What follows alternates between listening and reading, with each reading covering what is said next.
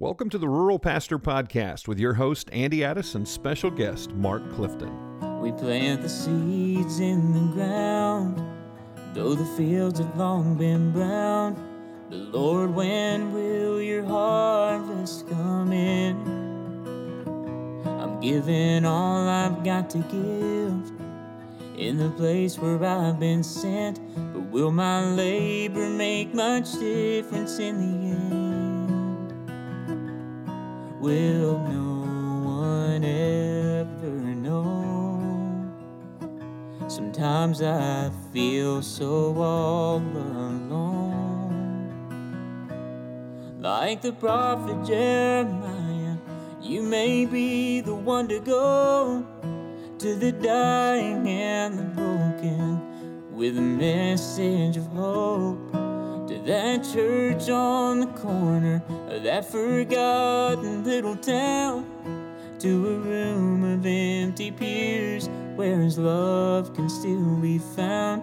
You may never know of all the seeds you sow, but it just takes one willing soul to make him.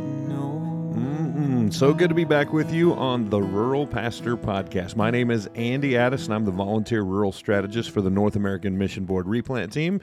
And I'm here with our special guest. Hey, I'm Mark. Good to be with you each and every week, Andy. Love it when we're sitting across the table from each other, looking each other face to face, because we are two really good looking guys.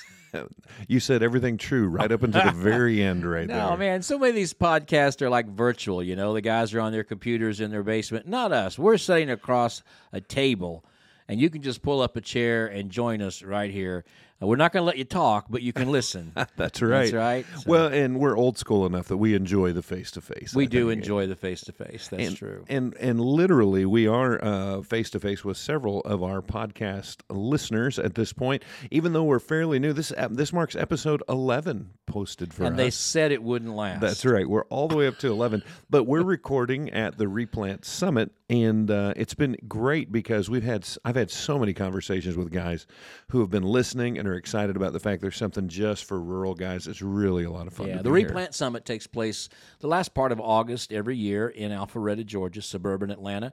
Uh, this year we have about 250 registered that are here, and uh, it's pastors and leaders of working through revitalizing churches, many of them in small towns and rural settings. Mm.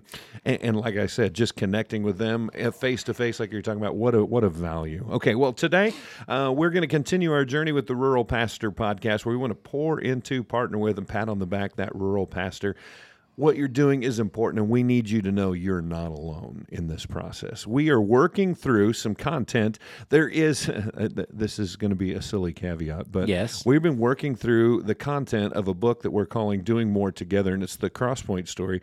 Uh, it uh, today got another notification that the designer has asked for an extension. So we are continuing this fictitious book that's not out there. It's going to be so good. because we're doing so many redesigns. It's just going to blow people's mind when they see this thing. I mean, it's the content. It's just going to be the design is going to be absolutely unlike anything. I have no idea, you but might, might get resaved we might get resaved, but at least rebaptized. But the book, the book is coming, right? It is. All right, it and, will be here. And you're getting a preview because we're rolling through a section of the book on some of the principles that we learned. Uh, the church that I have the privilege of pastoring is a rural multi-site network, and we learned several things, some positive, some negative, but we want to share them all with you. And today, the principle that we're talking about is the fact that DNA, the DNA, the culture of a church, it trumps personality. Yeah. Uh, let's say that again for the people in the back. The culture of your church trumps personality. That you're meaning by that, the pastor, mm-hmm. right? I mean, it's so easy, especially in a normative size or a small church, for a pastor with a strong personality, strong leadership skills to come in and and uh, everything. He's like the he's like the maypole. Everything revolves around him, and as long as he's there and in the right place, everything runs pretty well. And sometimes as pastors, we like that because we like to be needed, we like to be important, we like to think like we're making a difference, and your people will let you do everything you do.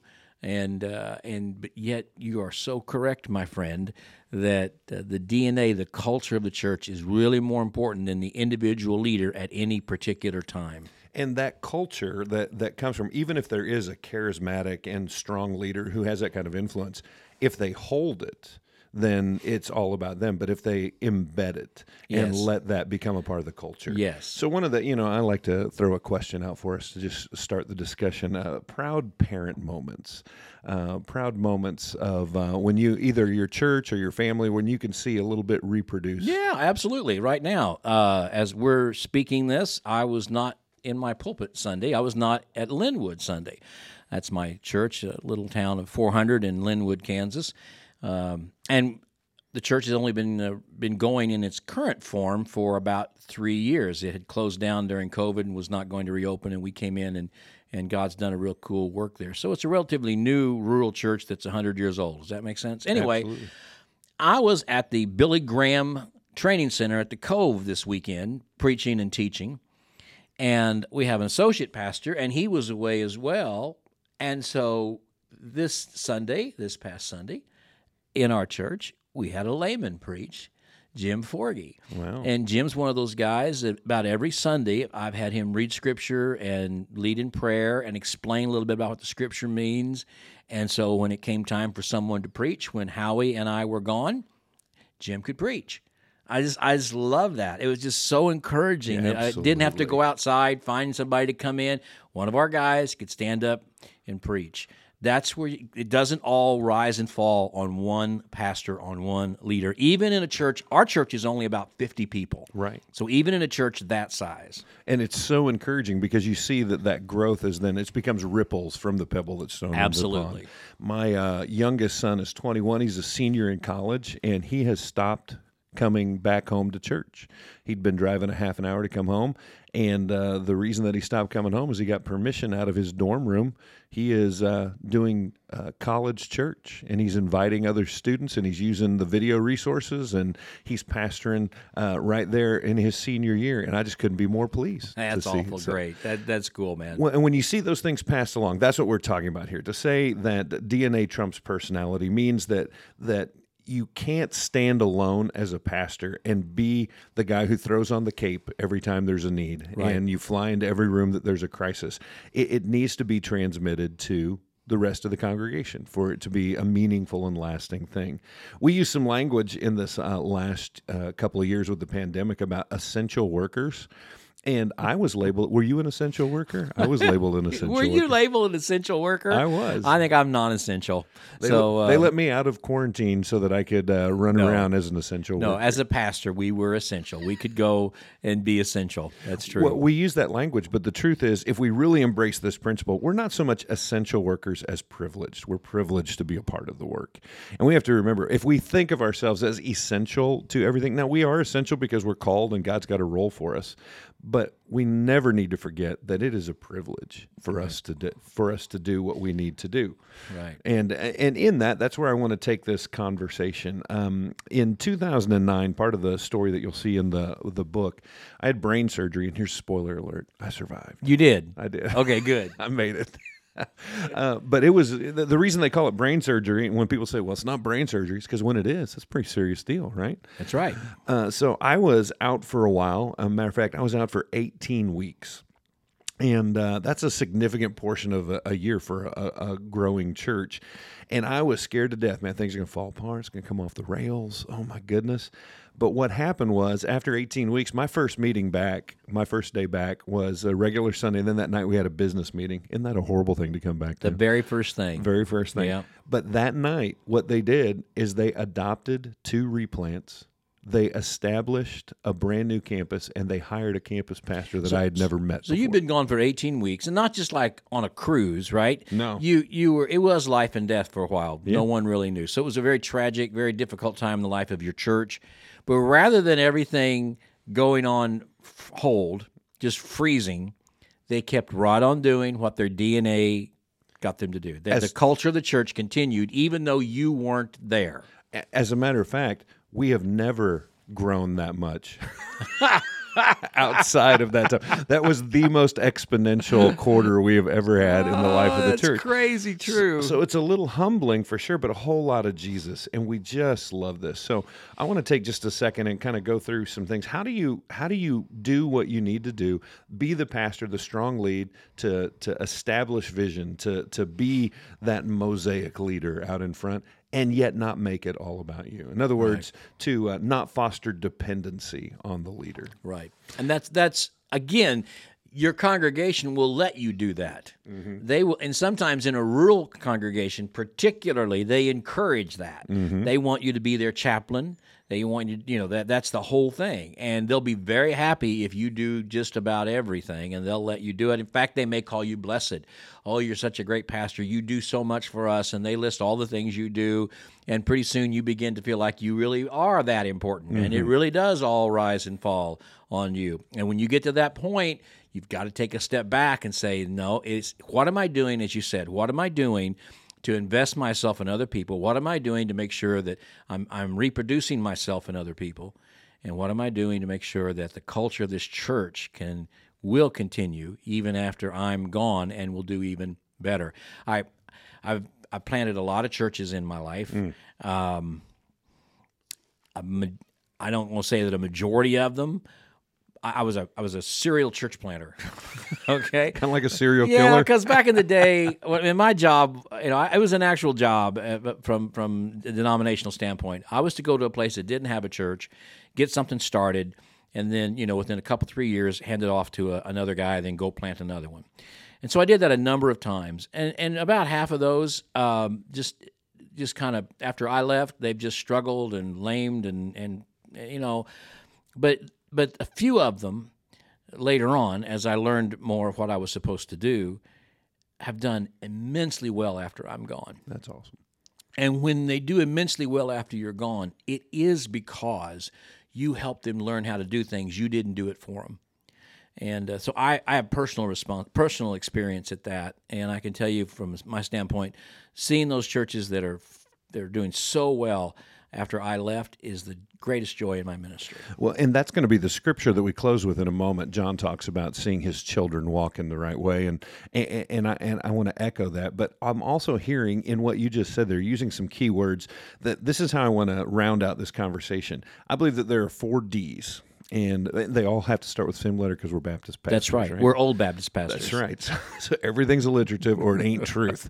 Uh, well, the first one is actually the only negative. The other three get us away from this, and we've already talked about it. It's dependency. If you don't do anything different other than be a pastor, if you, I mean, if you run to every need and you put out every fire and you uh, make sure that you voluntold your kids to fill in where uh, where the church has fallen down, uh, then you will foster dependency. Right. And, and that that's just going to happen. But we want to move away from that. And here are the three D's. We'll talk about them in succession, but I'll give them to you ahead of time. To disciple, which leads to develop, which then leads to deploy. There you go. And so, if you want to get away from, we, we don't just want to say, "Well, quit doing that." Uh, Right. here's Just how we stop it. Here's how we get away from that uh, pastoral dependency. The first thing is that we disciple, and, and when we say this, we disciple everyone. This is the plan uh, that that we have to have for making disciples in the church, and making disciples needs to go beyond just preaching every Sunday. Oh, absolutely. So, uh, when it comes to this, this is the wide net that we cast. Uh, what advice do you have for some pastors for developing some kind of discipleship? I think if you have a relatively small church, you should count yourself fortunate because mm-hmm. you have a much easier time discipling. You can start with a few people, a lot easier than if you got 500 coming on Sunday morning. You can be a lot more organic in your discipleship. I think you have to understand the discipleship does not take place in a Sunday school class. Mm-hmm. It, it can, but long term, it's not really discipleship. It's really instruction, it's fellowship, it's beneficial, absolutely. Is it discipleship? No, not really. Discipleship doesn't even take place, I don't think, in a group of 10 or 12 in a home group once a week. Hmm. Again, that's fellowship and Bible study. Discipleship is when one or two or three of us gather together so good. and we do it sort of organically You, you think about if you want to be a hunter, you want to be a fisherman. You know, you don't you really want to learn how to learn how to trout fish. So you hang out with some guys who trout fish. So you just go with them when they trout fish, and you watch how they do how they do it, and they tell you, and they you try it, and then when you go eat get, get something to eat, or you go to coffee, you're talking about trout fishing, and you don't say, okay, we're going to do trout fishing from four o'clock to five o'clock on Thursday afternoons. You know, you talk. It's just who you are. You just learn from each other, and so it's all about the gospel. It's all about Christ, and it's all about trying to find. Uh, some time to be with, uh, if you're a pastor, to be with another guy in your church and just invest your life in him. Take him with you when you go to meetings, spend time with him, talk about the gospel, talk about your testimony, talk about what Jesus is doing in your life, and just read scripture together, pray together. And let him let him grow. Uh, it's help you grow as you help him grow. Mm. I'm going to tell you something, Andy. I think there are a lot of pastors who've never been in a true discipleship relationship. That's right. They've been in the classroom. They've been in the classroom, mm-hmm. and they don't even know what we're talking about. And, and that is really the key. What you're saying is that discipleship is never doing anything alone. Right. There you go. You just take them if you're going to make a hospital visit or you're going to go pick up stuff, errands for the church. Yep. Just take somebody with you. Absolutely. And so discipleship is is that everybody everybody in the church needs to be disciple. We, as a matter of fact, as a church, because we do have the problem of having a, a larger base of people. Mm-hmm. Uh, we had had like this uh, three tier plan with six mile markers, and you walk through this, but it was so linear mm-hmm. that like if you don't start at the beginning, how do you get somebody started? So right. a couple years ago, we changed our definition of of discipleship. I'm, I'm going to throw it at you, see what you think. All right, go ahead. It is to point someone in the direction of Jesus and walk with them towards him. There you go. That's it. I think that's it. It is, you know, when when when a teenager gets in trouble, and we've all been pastors as pastors, we've all had that call from a parent said, "Oh, you got to pray for my boy. He's he got expelled," and you know, and the next thing mom says is he's been hanging out with the wrong crowd. Well, he's been discipled by the wrong crowd. Discipleship is you become like the people you hang out with. Mm-hmm. And so, just, yes, giving people on ramps to do life together, to hang out together, encouraging that. And then when you gather at church, give opportunities to, to, to, bless those kinds of relationships, to highlight those relationships, even in your preaching. You know, if you hear of a couple of guys who are, and a couple of ladies who are doing some good discipleship throughout the week, oh, yeah. man, blow share that, that blow that up. Mm-hmm. We need to highlight that. This is important. This is what it means to be a follower of Jesus, to not be doing it alone and to be doing it with someone. Just walking with them towards there you go. walking with them towards the Lord. And and you don't have to do all this. When you're we're talking about getting away from the dependency of the leader, you're telling everybody in the congregation to do exactly. This. You know, the, the young women uh, are trained up by the older women. If you right. read Titus 2, young right. men by the older men and and we do this. So that so everybody gets discipled.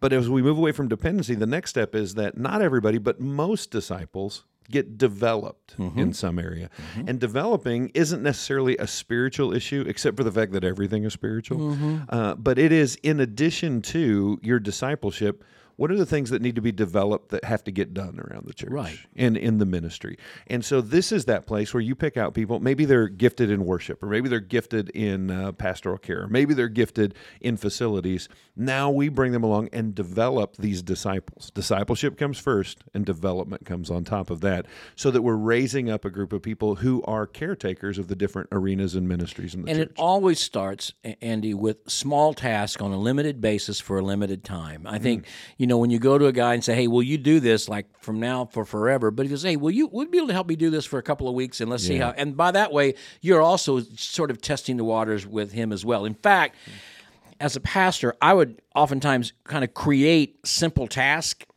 just to see if these individuals were willing to do it and how well they would do it. And one of the ways we found small group leaders is we would put, this, and you don't have to do this. Everybody's got different ideas. I'm not suggesting this is a magic bullet, but we would actually, you know, kind of encourage. In fact, we're doing it now at Linwood. We we myself and four other guys went through an, an eight week Bible study for men.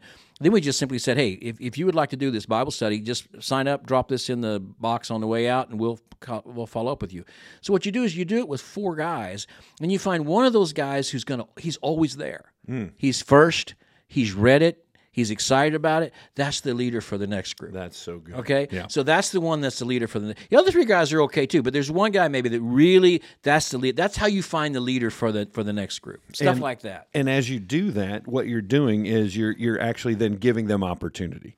Uh, and as you yes. give them opportunity to spread their wings, and there there are going to be some fails, there are going to sure. be some difficulties, and that's why you're there to help right. pick them up. But we talked about this on a recent episode Uh, once you're discipling somebody and you're helping them move towards Jesus, the development aspect is not that hard. Whatever you're doing, you do it and let them watch. Right. Then you do it together. Right. Then they do it while you watch until they're ready to do it on their own. And we're talking to rural pastors primarily. Right. And most of the rural pastors, well, listen, first of all, among Southern Baptist churches, 50% of them have less than 70 in gathered worship. Mm. 50%, less than 70. It used to be 90. Is it now down to 70? It's down to 70. Okay. Yeah, Rainer was telling, well, COVID, you know, 30% didn't come back. So Rainer, Thom Rainer, Dr. Rainer told us the other day, and, and the research is now it's 70. The median is 70. Okay.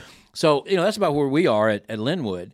And, and the reality of it is, and one of the really joys of a normative sized church is, eh, you know, a church that runs 70 or 50, 40, that includes kids, you know, you don't have to be the most gifted leader to do something in that church, right? That's right. I mean, it, it's just a. I don't mean to say we want to have anything that's not quality, but you understand what I'm saying. Well, we have a phrase that my staff hates that I use, but but I use it all the time, and I think we've joked about it before. But uh, in rural work, excellence is relative. Excellence is relative. it's still excellence. You're doing everything you can, In- but yeah, but in the terms of what it looks like in a church of 40 people in a town of 400, looks a little different than a church of 4,000 people in a city of 4 million. and it's not just that that's okay. That's great. Exactly. It's great.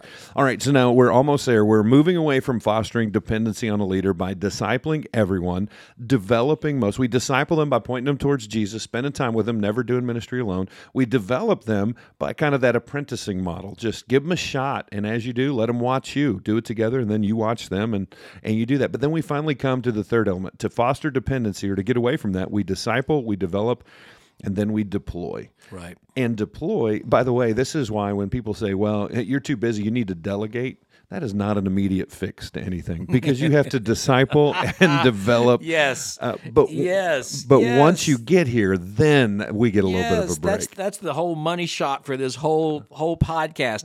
Don't just delegate until you disciple and develop. That's it. It'll be a train wreck many times. well, it'll make things worse. It will. And then you'll quit delegating altogether, which is what I hear guys do all the time. Mm-hmm. Well, you don't understand. I've tried delegating, it all messed up. Well, that's because you didn't disciple and develop. It takes time to do that. It can take years to disciple and develop. But if you really do that, then you get to the place you really can deploy and you can deploy with confidence. And you look at the Apostle Paul, man, I mean, that guy, I mean, he was traveling. I don't want to begin to talk about how difficult it was travel in those days, but he, the travel he did, the difficulty of that, all the adversity, and he'd go into these cities where nobody knew Jesus. He'd show up at the synagogue, he'd preach Jesus, he'd plant a church, and all, and he was he could have just spent his whole ministry going from town to town to town and just preaching and preaching and preaching. But you can read his letters and you know that his heart and his passion was what it was to disciple, to develop, and to deploy. That's right. and that's what we ought to be about too. Amen and amen. And when that takes place, when you get to the deploy, the deploy is all about releasing. And that means that sometimes this is going to be really hard for the for some of us as pastors. That sometimes people are going to actually like their sermons better than they like yours. and they're going to like the way they lead worship better than you lead worship. And and it's okay because God is growing them up and using them and and reminding you that you're not the rock star Jesus. Well, here's another thing I have to do. Uh, I'm a. This will be really a surprise to, to you, but uh, I'm a very opinionated person, and to. Yeah, I'm just guffaw. I have no idea. and the older I get, the more opinionated I get. I, I have a tendency to be rather curmudgeony in my old age. I was curmudgeony as a high schooler, but anyway, my wife helps me understand this. You know, maybe somebody will be leading worship, leading music, or or doing something, and I'm just not comfortable with it. It just I'm I, I- and so I'm I'm kind of maybe have a critical spirit, like it should be done differently, uh, or maybe someone will be speaking or leading something or teaching, and I'll be thinking, ah, they missed that point, and you know maybe that, that that's a little that little tick they've got there is a little an- annoying to me, and I and Jill will tell me just look around you. Are people worshiping? Are people engaged? That's right. You know, it isn't really Mark about what you think it ought to be. is the Holy Spirit working in this person in these lives? And that is an amazing. We can't because I know all of us. We lead worship, we preach, we teach. Somebody gets up there and they don't do it the way we do it. It's so easy in our critical spirit to say, "I would do it this way. I would stand like this. I would say like that. I would frame it like that." But just step back and say and look around you and you can see if people are truly worshiping. You can see if people are truly so engaging in the message, and that's what you want to happen. And, and don't you hate it? I mean, you love it and hate it. I'm going to go back 30 seconds on what you just said. When the Holy Spirit speaks directly through your wife, Oh, he does all the time. yes, yes, he does. the Holy Spirit the has a very feminine voice in my life. yeah, he, he speaks to my wife constantly. Same, same, same. Okay, so here's what we've done. We have looked at the fact that in our churches, our leadership, we should be strong leaders. We should we should want to be characterized by our people as somebody worth following. Well, I, I want to say that really, Andy, only a strong leader can disciple, develop, and deploy. Mm. So, I mean, don't think that is a weakness in leadership. Actually, a weak leader doesn't do any of that They- because he's threatened by it all. They keep themselves on the I- pedestal. if I go to a church, I don't care if it's a church of. I remember, well, Richard Blackaby told me this story. Um, it was a church in deep trouble, and uh, it's a church of, of 150, 200 people, 150 or 200 people. It wasn't, you know, down to nothing, but they were in some difficulty. And so they asked Richard to come in. So he said, I just went into worship service, and he said, you know, the preacher gave the announcements, the preacher read the scripture, the preacher preached, the preacher did the benediction. And he said, so afterward, we went to lunch, and the preacher was just saying that, you know, this church is in a mess and everything. And, and Richard just said, I noticed you did everything. And he said, Yes. He said, I, I really have to. I don't have anybody here who's really capable of doing anything. Hmm. And, he, and he'd been there for five years. That's a weak, insecure leader. If you've been there for five years and nobody can do anything, That's not on the church. that's not on the church. And and you've got to take a serious look at that and see if if that is who you are or not. And a strong leader develops and deploys. A And weak if- leader holds on to everything. And if that's you today, and you've been there five, ten years, and you make the same statement, this is not, this is not that moment. There's the difference between conviction and guilt. Guilt comes from the devil. Conviction comes from the Holy Spirit. We've all been there. Dude, And I have to battle it all the time. I want to do hmm. everything. And so what we do is we recognize it in that moment. It goes, this Exactly. is God God giving me the opportunity to shift gears and make this about his church and not my church. There you go. So that's it, guys. How do we uh, get away from fostering dependency on a leader? We disciple all, we develop most, and we deploy some uh, in in many different ways. What uh, we heard Mark allude to earlier, we see in Third John uh, verses uh, one through four. It says this: "The elder to the beloved Gaius, whom I love in truth, beloved, I pray that all may go well with you, and that you may be in good health as it goes with your soul. For I rejoiced greatly when the brothers came and testified to your truth, and indeed." You are walking in the truth. I have no greater joy than to hear that my children are walking in the truth. We as pastors should love it when we see the church around us succeed and other churches succeed too. But we're going to get to that because next week we're talking about partnerships being essential. Should be a lot of fun. So, thank you, Mark, so much for joining us here today. We are going to continue on our journey here. What a great episode this has been. And we just can't encourage you enough to please comment, be a part of this community, and share the podcast with others. Many blessings. We look forward to seeing you again real soon on the next edition of the Rural Pastor Podcast. Like the prophet Jeremiah, you may be the one to go to the dying and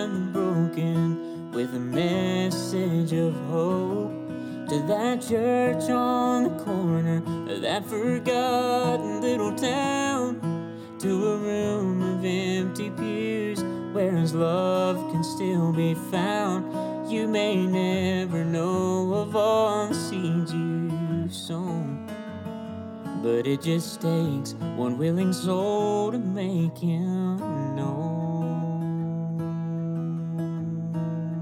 Thank you so much for joining us at the ruralpastorpodcast.com. A special thanks to Chosen Road for this incredible theme music, to 180 Digital, our corporate sponsor, and you can check out both of them at our website as well as other resources because you're not alone. And Rural Pastor, we believe in you at the ruralpastorpodcast.com.